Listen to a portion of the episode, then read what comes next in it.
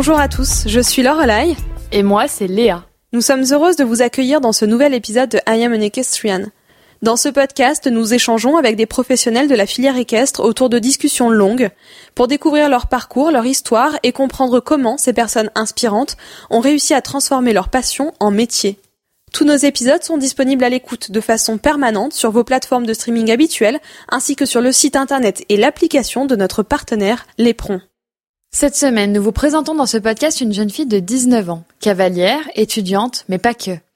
Mathilde, plus connue sous le nom de Mathilde des Sligo, est une influenceuse équestre. Plus de 85 000 personnes suivent les aventures de Mathilde et de son poney gris sur Instagram, et pas moins de 75 000 personnes sur YouTube. L'influence, la digitalisation, voilà un sujet que nous n'avons pas fini d'aborder, puisque central dans le monde connecté que nous connaissons. Alors comment Mathilde a-t-elle commencé sur les réseaux sociaux? Pourquoi a-t-elle eu envie de partager ses moments de vie? Quelle relation entretient-elle avec les marques? Cette nouvelle forme de communication participe-t-elle à la médiatisation des sports équestres? Toutes ces réponses se trouvent dans cette interview. Du pied du Trocadéro à Amsterdam ou encore dans des clips de rap, ouvrez l'œil. Vous pourriez bien tomber sur Mathilde, accompagnée de son poney et d'un photographe, immortalisant et partageant ses moments avec sa communauté. Pour accompagner la sortie de cet épisode, nous nous sommes associés à Tagada. Oui, Tagada, et non, je ne vous parle pas ici d'une fraise délicieuse ou d'un cheval au galop. Tagada est la première agence de marketing d'influence internationale spécialisée dans les sports équestres. Vous le découvrirez en vous immergeant dans l'histoire de Mathilde au cours de ce podcast. Ce que l'on appelle influence digitale et l'activité d'influenceur, ce ne sont pas juste quelques photos postées épisodiquement sur un compte Instagram. Le marketing d'influence est aujourd'hui l'un des outils les plus utilisés et les plus impactants dans une stratégie de communication globale, cohérente et percutante. Et c'est ici que l'agence Tagada entre en jeu. L'équipe est formée par les trois passionnés que sont Noémie, Marie et Hélène. Des professionnelles expertes non seulement de l'industrie équestre, mais aussi des métiers de la communication et qui proposent d'accompagner les marques, les institutions et les influenceurs dans la construction de projets de campagne sur mesure. Parmi la longue liste des compétences que Tagada pourra mettre au service de notre filière, se trouve la modélisation de l'influence sur Instagram, la création de programmes ambassadeurs, la définition d'une identité de marque ou encore leur créativité. Stronger Together, c'est un peu leur mantra et on ne peut que l'approuver. La mise en commun des compétences et savoir-faire est une évidence pour quiconque souhaite partir à la conquête d'un marché, d'une audience ou d'une communauté. Vous êtes prêt à faire parler de vous? Alors ne perdez pas une minute de plus, sortez votre téléphone et prenez le galop au rythme de Tagada. Allez, c'est parti. Bienvenue dans I Am an Equestrian, le podcast. Belle écoute à tous. Bonjour Mathilde. Bonjour. Cet épisode est très spécial car c'est la première fois que nous invitons à notre micro une jeune influenceuse équestre. Pour ne rien te cacher, ça change vraiment beaucoup de ce qu'on fait d'habitude.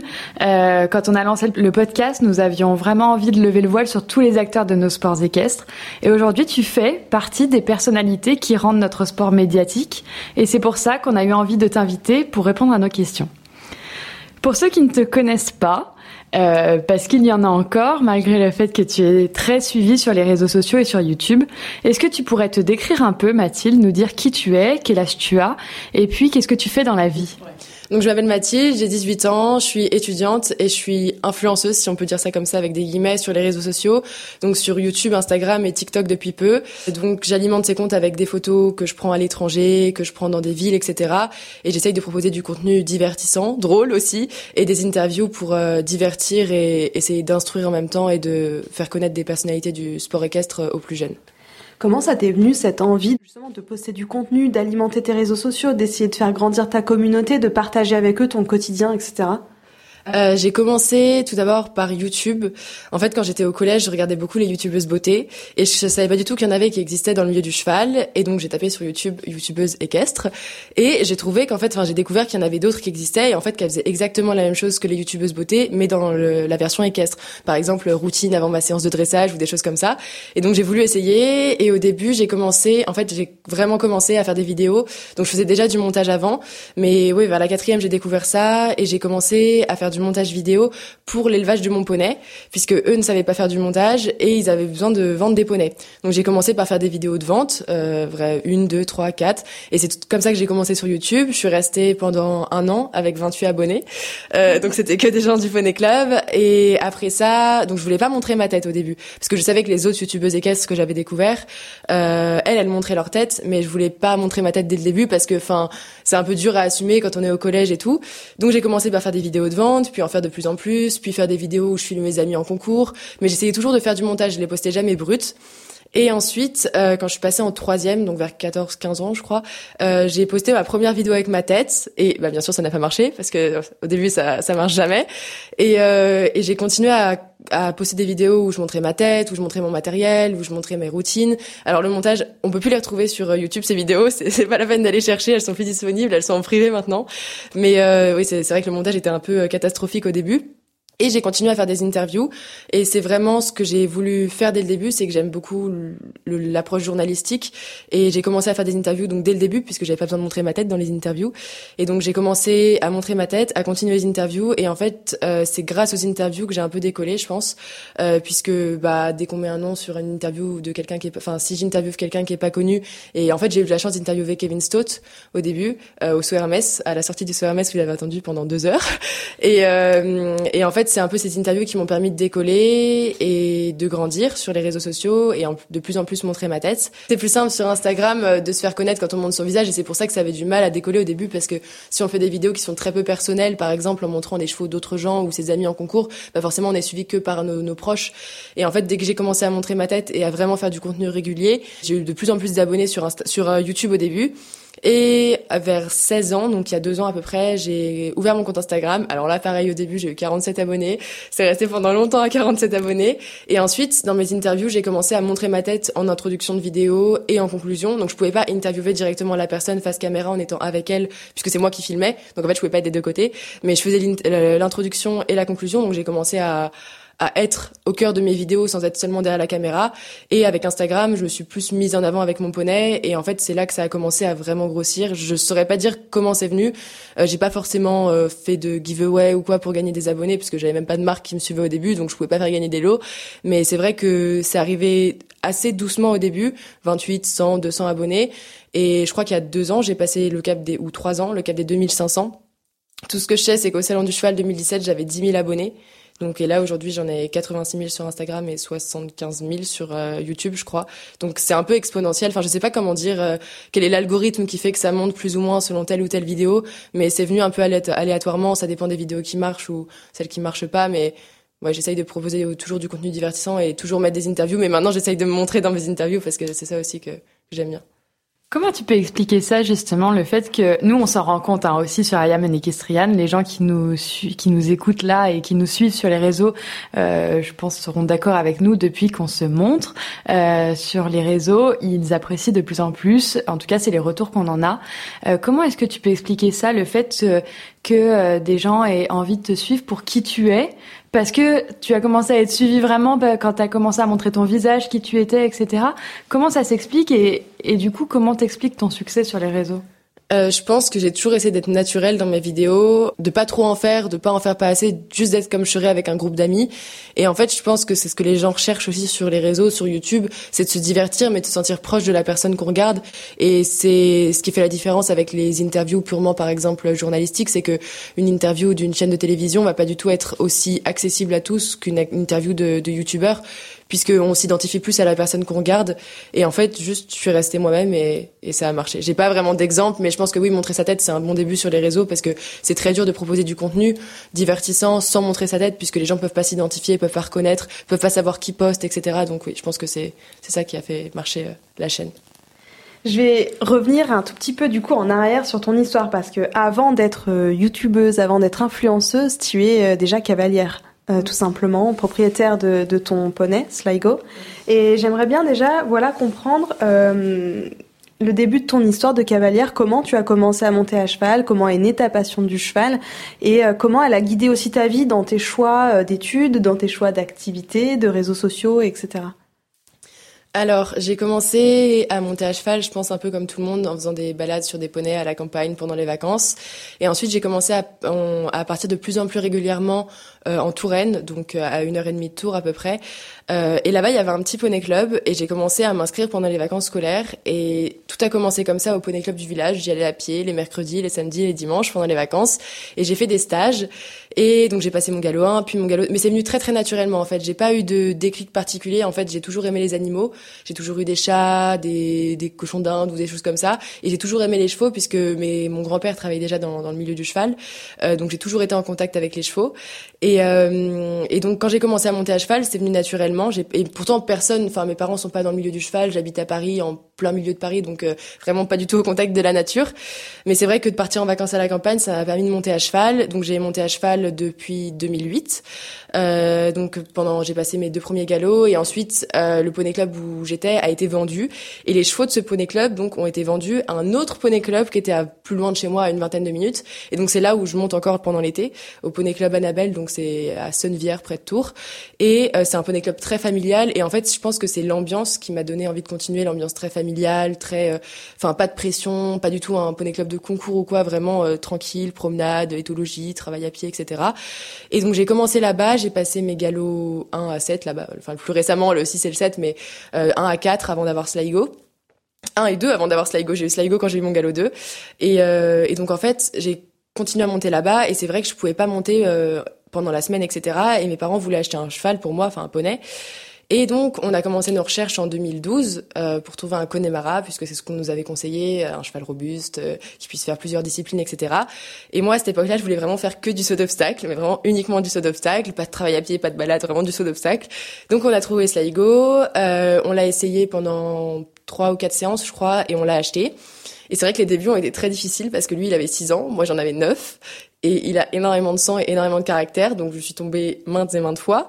Euh, je me suis pris des barrières, des barres, euh, des pare-bottes dans la tête, tout. Ma mère, elle avait peur. Quand je suis sortie en concours, c'était une catastrophe, mais on a persévéré. Et il a eu quelques problèmes de santé entre 2012 et 2015. Euh, il a dû être infiltré du dos, il a une opération à l'épaule, etc.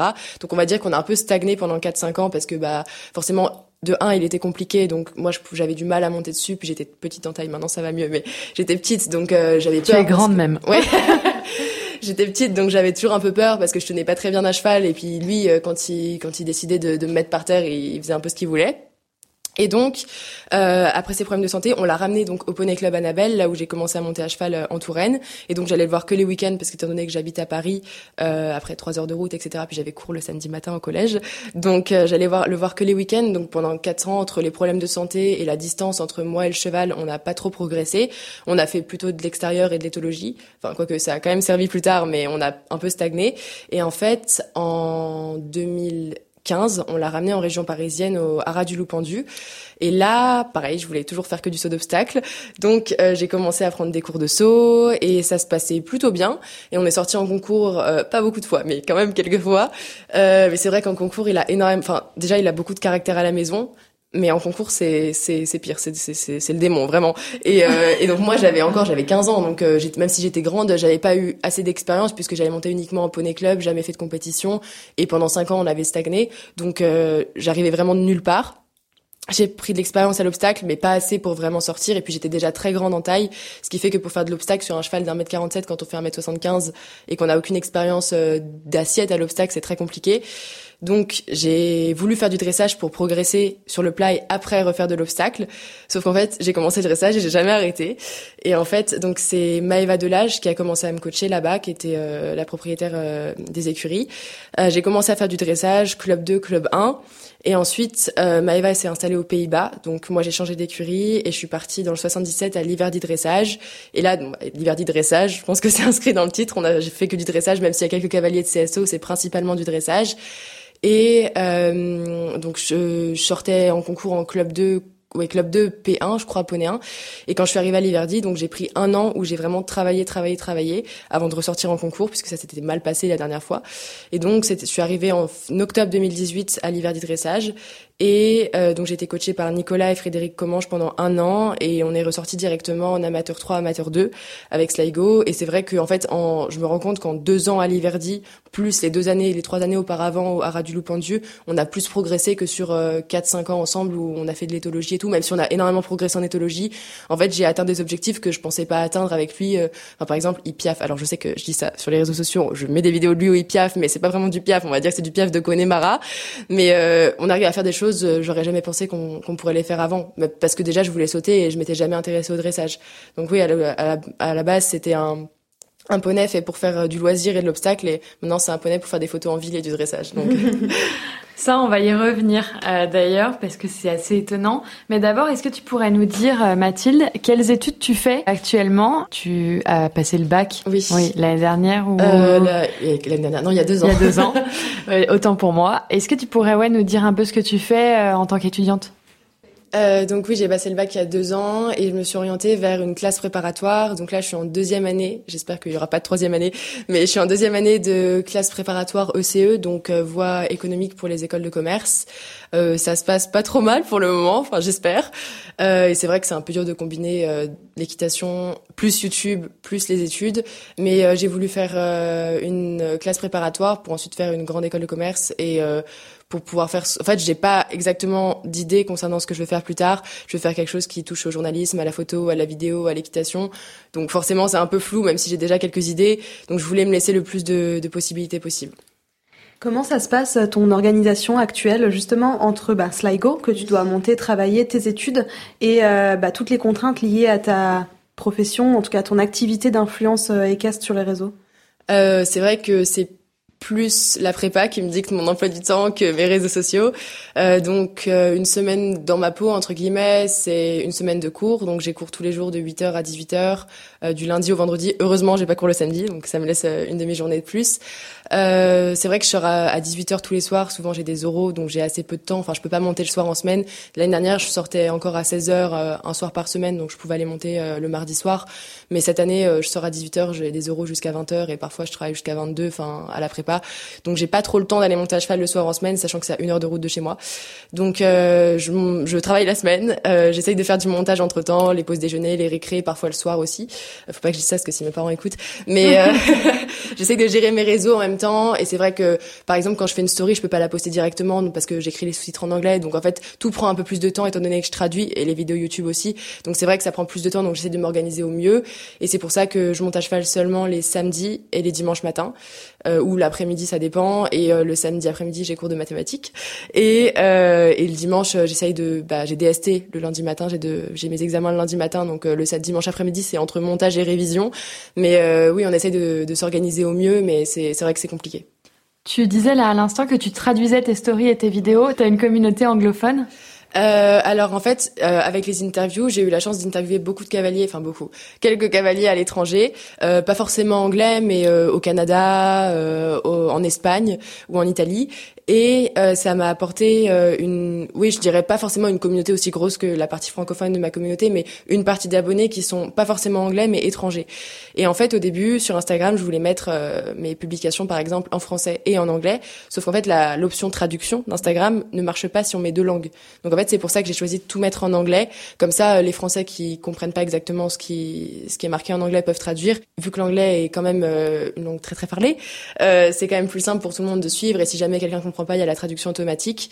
Et ensuite sur YouTube, mon contenu est encore en français. Et j'ai des sous-titres en anglais euh, sous quasiment toutes mes vidéos, en tout cas les plus récentes depuis le dernier confinement. Euh, mais c'est vrai que ça prend énormément de temps à taper parce que j'ai pas de logiciel automatique pour les sous-titres. Et, euh, et, donc les sous-titres sont disponibles sous les vidéos, mais c'est vrai que ça prend beaucoup, beaucoup, beaucoup de temps. Après, ça me fait travailler ma traduction, mais malheureusement, c'est pas ces traductions-là qu'il y a au concours euh, pour les écoles de commerce. Ce serait trop simple sinon. Tu disais que tu savais pas exactement dans quelle euh, filière tu allais t'orienter, mais que quoi qu'il en soit, t'aimerais bien que le cheval fasse partie intégrante de ta vie professionnelle. C'est un besoin vraiment que tu as de pouvoir combiner ta passion et de pouvoir la, la lier en fait avec ta profession plus tard?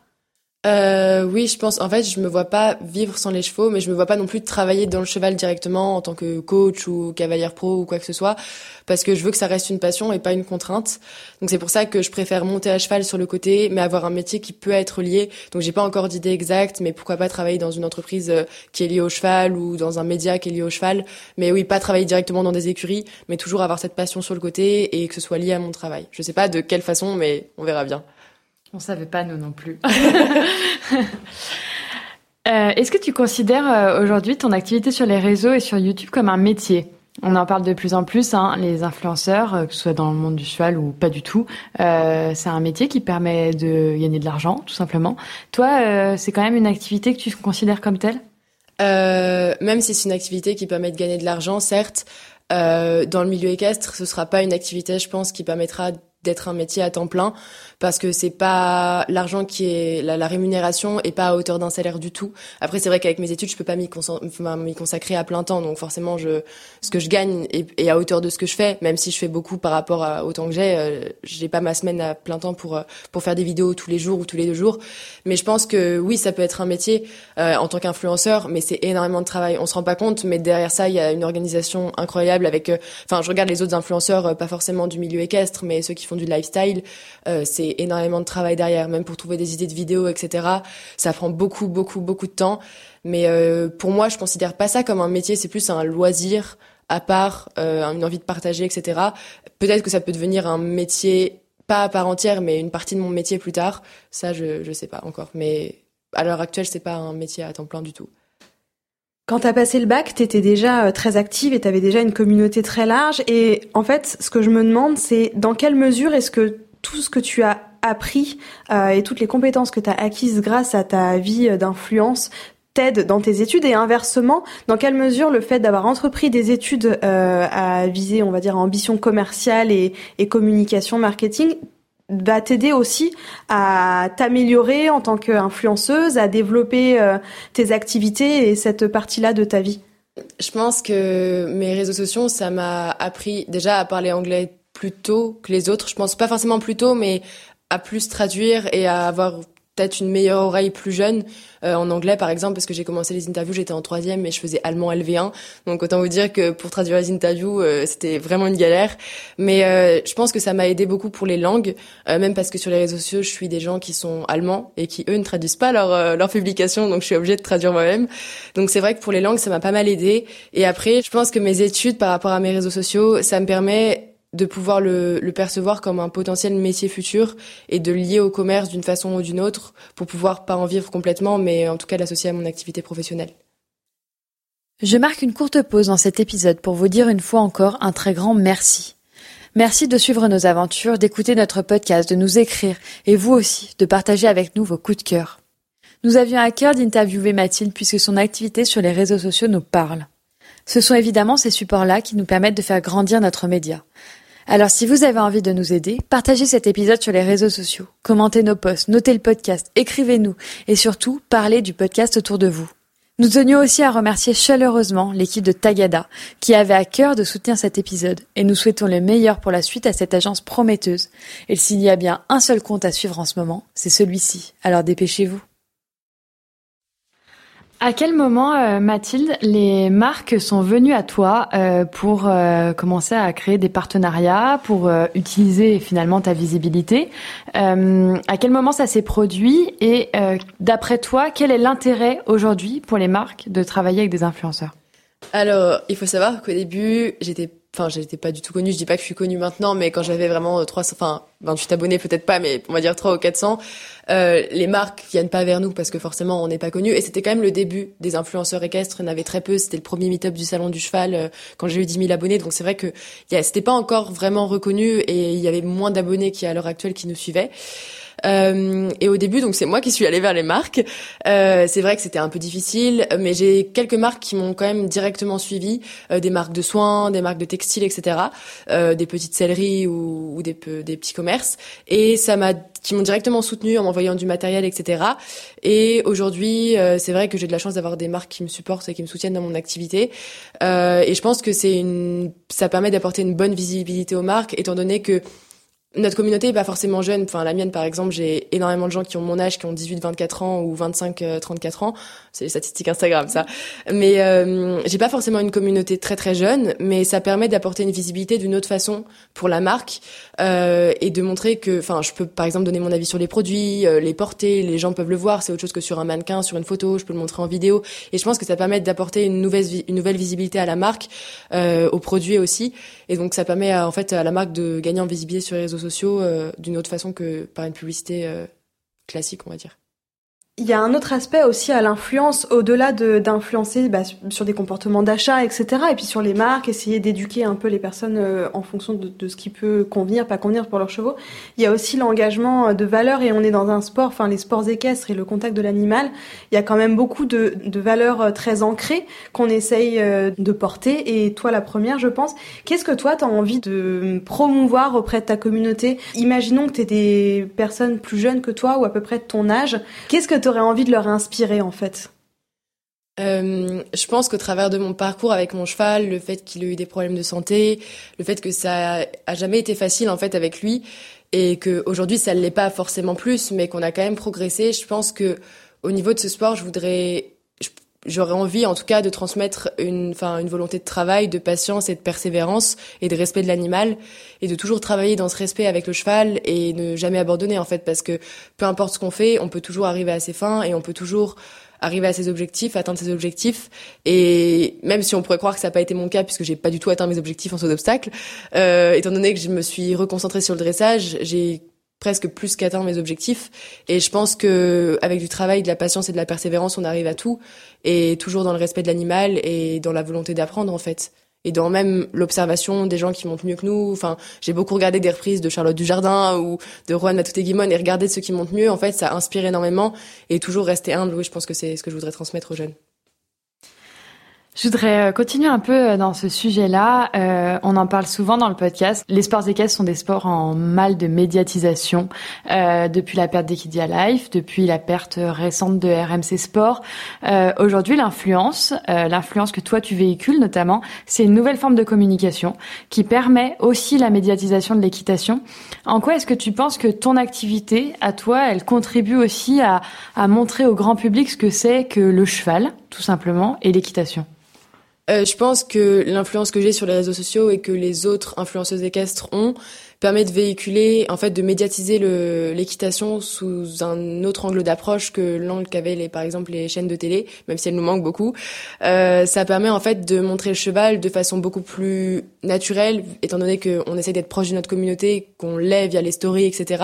C'est beaucoup plus naturel, c'est brut en fait, c'est du travail, pas forcément brut pour les photos, mais les stories. Donc en fait, on monte euh, les backstage en fait d'une vie de cavalier.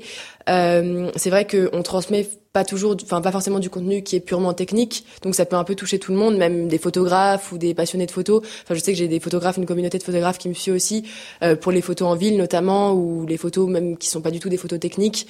Euh, c'est vrai qu'en partageant du contenu assez diversifié, on peut toucher tout le monde et je trouve ça, oui, je trouve que c'est bien et que ça permet de rendre ce sport plus connu. C'est un sujet qu'on a largement abordé avec Christophe Hameux. Alors euh, l'épisode n'est pas encore sorti, donc tu l'as, tu l'as probablement, tu l'as certainement pas écouté. Mais euh, on a beaucoup parlé de la question de la digitalisation euh, des sports équestres. Il était le premier à inviter des influenceurs au dernier Longines, Longines Paris Masters euh, l'année dernière. La plupart du temps, les événements, les marques misent sur les cavaliers de haut niveau. Ça, c'est une chose. Mais est-ce que tu penses que le fait de travailler justement avec des profils beaucoup plus jeunes, beaucoup plus modernes et pas forcément des cavaliers de haut niveau, mais largement aussi influents, euh, ça va aussi aider à promouvoir justement et à apporter peut-être des nouvelles fenêtres de médiatisation sur notre sport? Euh, je pense que les marques et les salons ont un très grand intérêt à travailler à la fois avec les cavaliers de haut niveau et à la fois avec les influenceurs, puisque les cavaliers de haut niveau apportent une communauté en fait à ces marques-là et une médiatisation sur leurs réseaux, parce qu'ils ont aussi des réseaux sociaux très importants avec des grosses communautés aujourd'hui. Mais je pense qu'ils ne touchent pas forcément exactement à la même cible et ils touchent une cible peut-être un peu plus âgée ou plus passionnée par le sport et la compétition purement et pas forcément par le contenu divertissant, les belles photos, etc. Et je pense que les marques et les salons, les événements peuvent travailler à la fois avec le profil de cavalier de haut niveau et à la fois avec le profil d'influenceur, puisque bah, ça permet d'apporter une communauté vraiment différente. Et c'est vrai que sur les meet-up, par exemple, sur les dédicaces, etc., euh, c'est, enfin, en tant qu'abonné, pas, en tant qu'influenceuse, mais en tant qu'abonné, je trouve que c'est plus simple d'aller rencontrer quelqu'un qu'on connaît via les réseaux sociaux et qui est pas cavalier de haut niveau forcément, que quelqu'un qui est cavalier de haut niveau parce que c'est beaucoup moins intimidant étant donné qu'on le connaît via ses stories, via ses vidéos, via ses posts, et que généralement on peut parler avec lui par message, parfois, etc. Alors qu'aller vers un cavalier de haut niveau, ça peut être intimidant. Enfin, je sais que quand j'étais petite euh, et que au salon du cheval, il fallait aller demander une dédicace à Kevin Stott ou Nicolas Andréani, j'étais comme ça, je tremblais, etc. Donc c'est vrai que ça peut être plus intimidant parce qu'on les, on les connaît pas en fait. Enfin, on les connaît via le sport, on admire ce qu'ils font, mais on n'a pas l'impression de les connaître forcément toujours personnellement. Et je pense que c'est plus simple d'aller vers des influenceurs. Je sais que par exemple au salon du cheval de Paris ou de Lyon, on n'hésite pas à m'arrêter dans le dans les allées et même moi si je rencontre quelqu'un que je connais par les réseaux je peux l'arrêter dans une allée et lui parler alors que quelqu'un un cavalier de niveau j'irai pas forcément vers lui parce que c'est oui c'est plus intimidant J'aimerais bien revenir, Mathilde, sur ton poney, Sligo, euh, parce que je crois que depuis le début de cette interview, on n'a pas mentionné que ta page Instagram s'appelle Mathilde et Sligo, oui. et ainsi que YouTube. Euh, j'ai visionné quand même quelques-unes de tes vidéos avant de, de venir ici pour cette interview. Tu as promené ton poney dans tout Paris, dans tout Amsterdam. Euh, les vidéos euh, que tu fais sont hyper travaillées. D'où ces idées-là te sont, te sont venues T'es la première à avoir fait ça, si je me trompe pas. Ouais, ouais quand même, d'avoir emmené ton poney dans des villes comme ça, avoir pris des photos devant des monuments, euh, des super belles photos d'ailleurs. Euh, comment ça t'est venu euh, cette idée? Euh, c'est un peu venu. En fait, je passais au Troca, devant le Trocadéro tous les jours pour aller aux, enfin tous les jours, tous les week-ends pour aller aux écuries.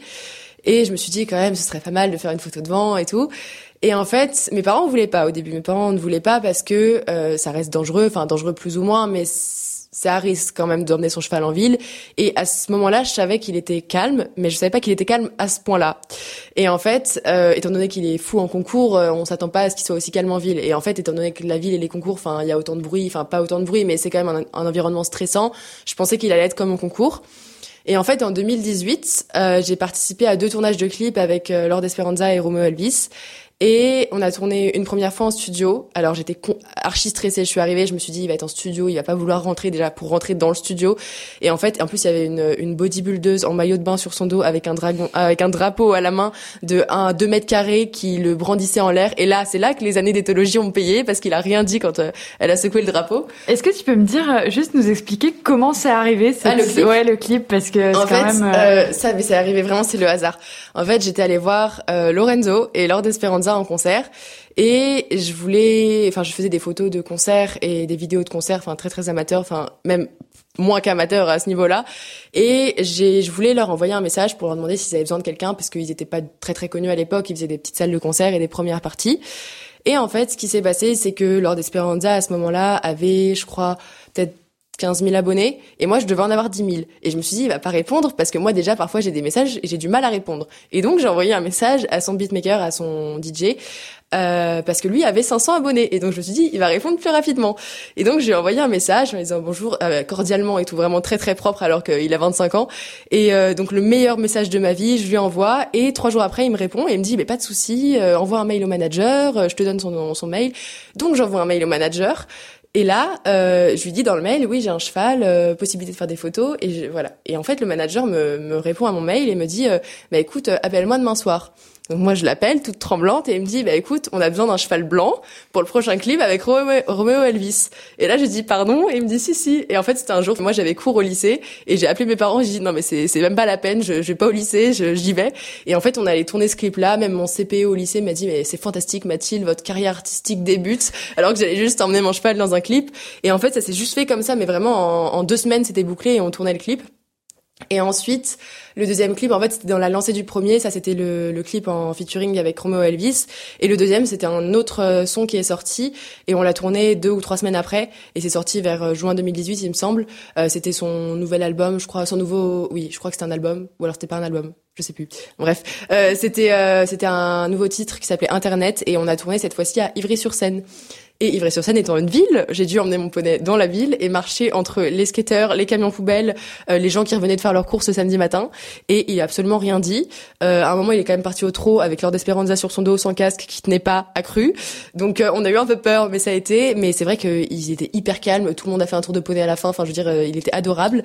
Et, et en fait, après ça, on a juste. Enfin, je me suis dit, en fait, Paris, c'est peut-être possible parce qu'on avait eu l'idée de Paris vers novembre 2017 et le tournage était vers mai 2018, donc on a eu un peu le temps de voir. En 2019, on a eu le temps finalement de pouvoir faire les photos à Paris et ça s'est vraiment fait sur un coup de tête. En fait, c'est en mai.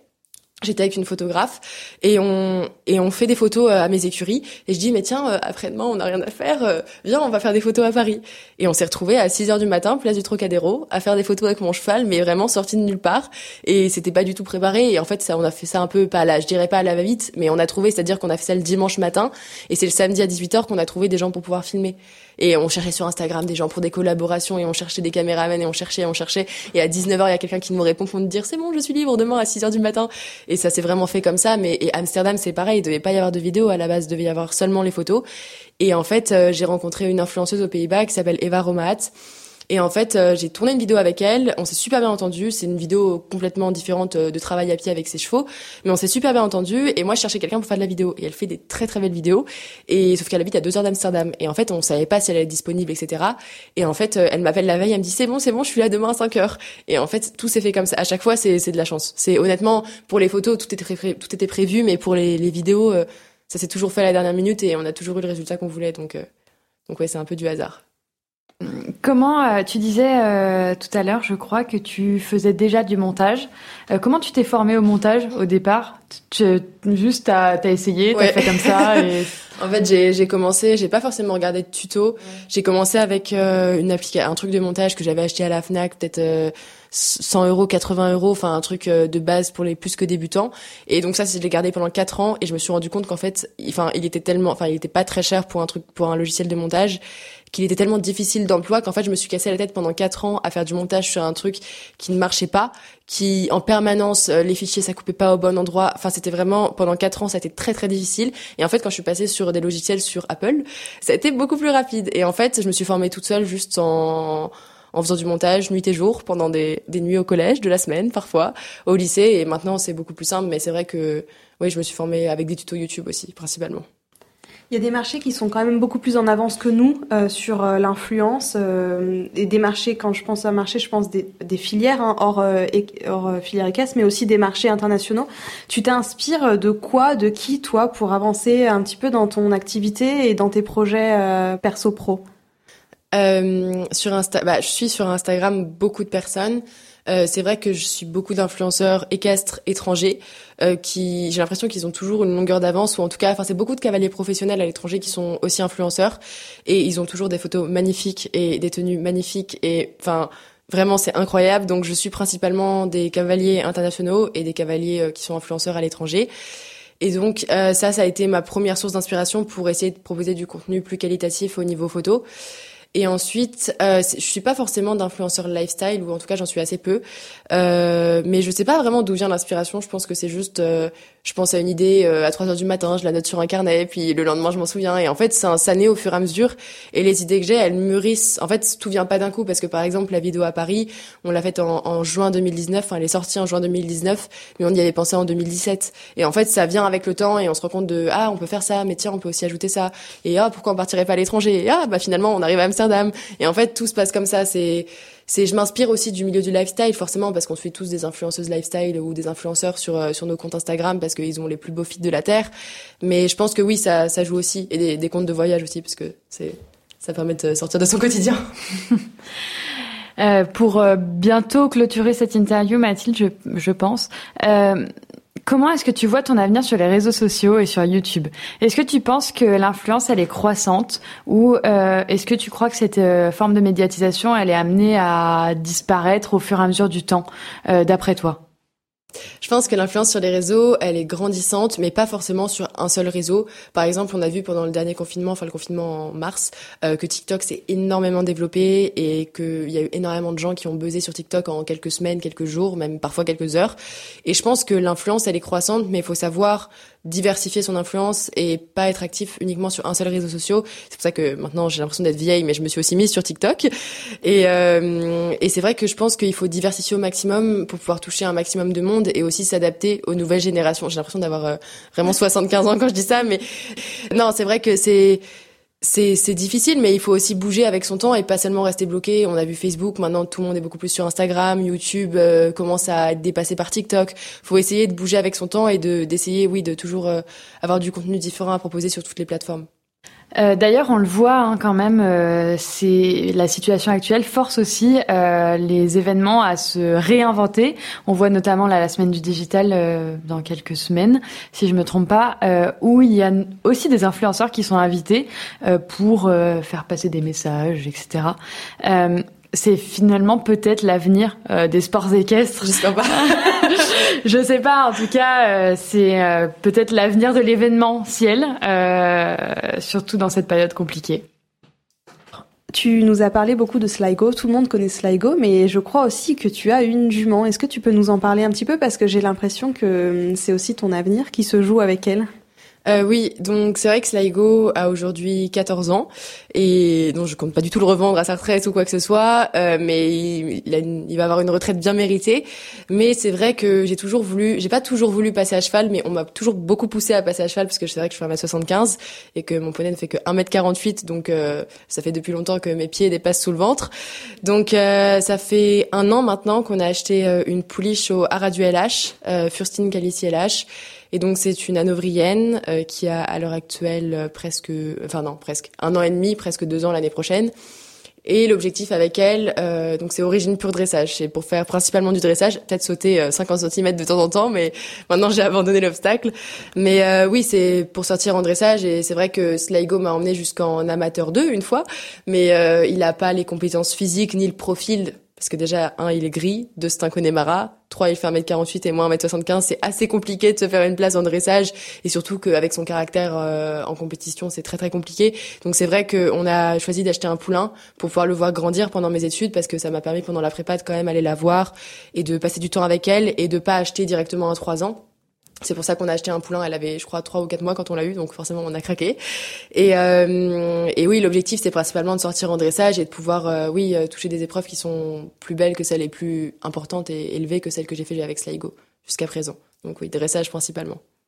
Qu'est-ce qu'on peut te souhaiter maintenant, Mathilde, pour l'avenir? Qu'est-ce qu'on peut me souhaiter? Je pense de l'inspiration pour les réseaux sociaux parce qu'il en faut toujours euh, des idées, des idées pour euh, toujours euh, trouver du contenu à créer, des, des, nouveautés, etc. pour les réseaux. Et je pense de, de la réussite en dressage. Enfin, j'espère, en tout cas. Alors, on te le souhaite. Merci. Merci beaucoup d'avoir pris ce temps pour nous. Ah, merci on beaucoup. à que l'expérience t'a plu. Merci beaucoup. Oui, c'était parfait. à très, à très vite. Bientôt. Merci à tous pour votre écoute. Retrouvez Mathilde et l'agence Tagada sur les réseaux sociaux dans les notes de cet épisode. Je vous dis à très bientôt pour une nouvelle interview.